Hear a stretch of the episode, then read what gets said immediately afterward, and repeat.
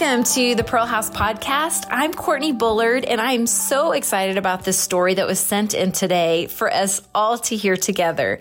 Jim Hinkle, he has been a part of this Pearl House story truly from the very, very beginning.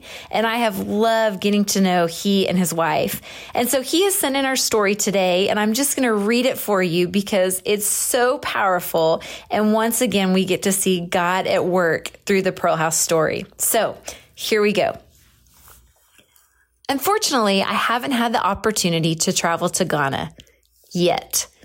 I was privileged to get a front row seat to see how God called Courtney Garland into the Pearl House story. Courtney and I have known each other since she was in college.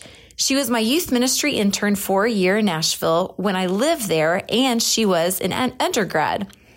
Over the years, we stayed in touch, and I had great admiration for her as a minister. Eventually, we both ended up as youth ministers in Memphis.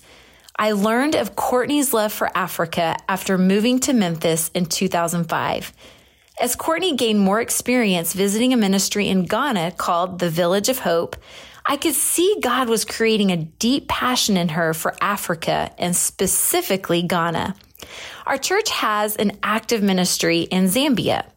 To explore this passion further, Courtney went with me to Zambia on a secret scouting trip to see if this might be a next step for her to follow her passion. Even though we had a great experience in Zambia, it didn't seem like this was where God was leading Courtney. A few years later, God led my family and I to relocate into an under resourced neighborhood in the heart of Memphis.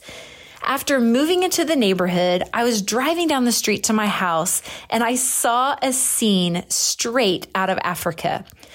Dozens of African children were playing, speaking in beautiful dialects, and dressed distinctly not North American.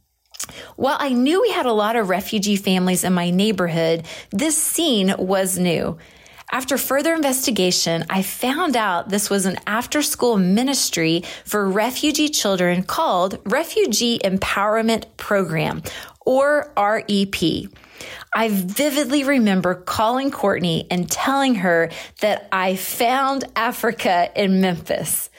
Within a short time, Courtney became a regular volunteer at REP. This was exciting for her and me but it was just a step God was using. Fast forward several months, maybe years. One day, Courtney was at REP volunteering. When her time was over at REP, she walked up the street to my house. On the front porch, with REP in the background, she began to tell me the story. It was a story about having just met another woman named Courtney this other Courtney also had a passion for Africa, Ghana specifically. This other Courtney was married to a youth minister named Steve. They were serving at REP as part of a summer mission trip. God had given the other Courtney a dream to start a ministry that empowers girls in Ghana. She and Steve were committed to this dream, but they really needed someone who would move to Ghana, had a passion for ministry, and experience with young people. We all know how that story turned out. I'm so grateful for the ministry of Courtney Garland and the faithfulness of Steve and Courtney Bullard. My wife and I support the Pearl House because it is so obviously, blatantly a work of God to create identity, joy, and faith in the girls of Ghana who will change the country with their love. Mr. Jim Hinkle, I am fighting back tears as I share your story today. It is truly incredible. And I think it's so important that we continually remember that the Pearl House truly was God's story from the very beginning. All of this was his idea and that he orchestrated every little detail.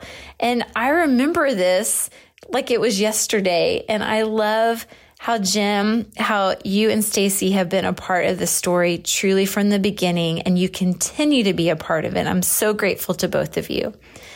So I wanted to share that story with those listening today. And I hope that you're inspired, that you are motivated, that you feel God's love today, and that you are reminded how big of a God we serve, that He can take something and connect people not only across states, but across the ocean, and that truly will help to change lives and countries with God's love. Have a great day, and I will see you next week with another incredible Pearl House story. Thank you for listening to the Pearl House podcast. If you'd like to know more about how you can make a difference, visit thepearlhouse.org.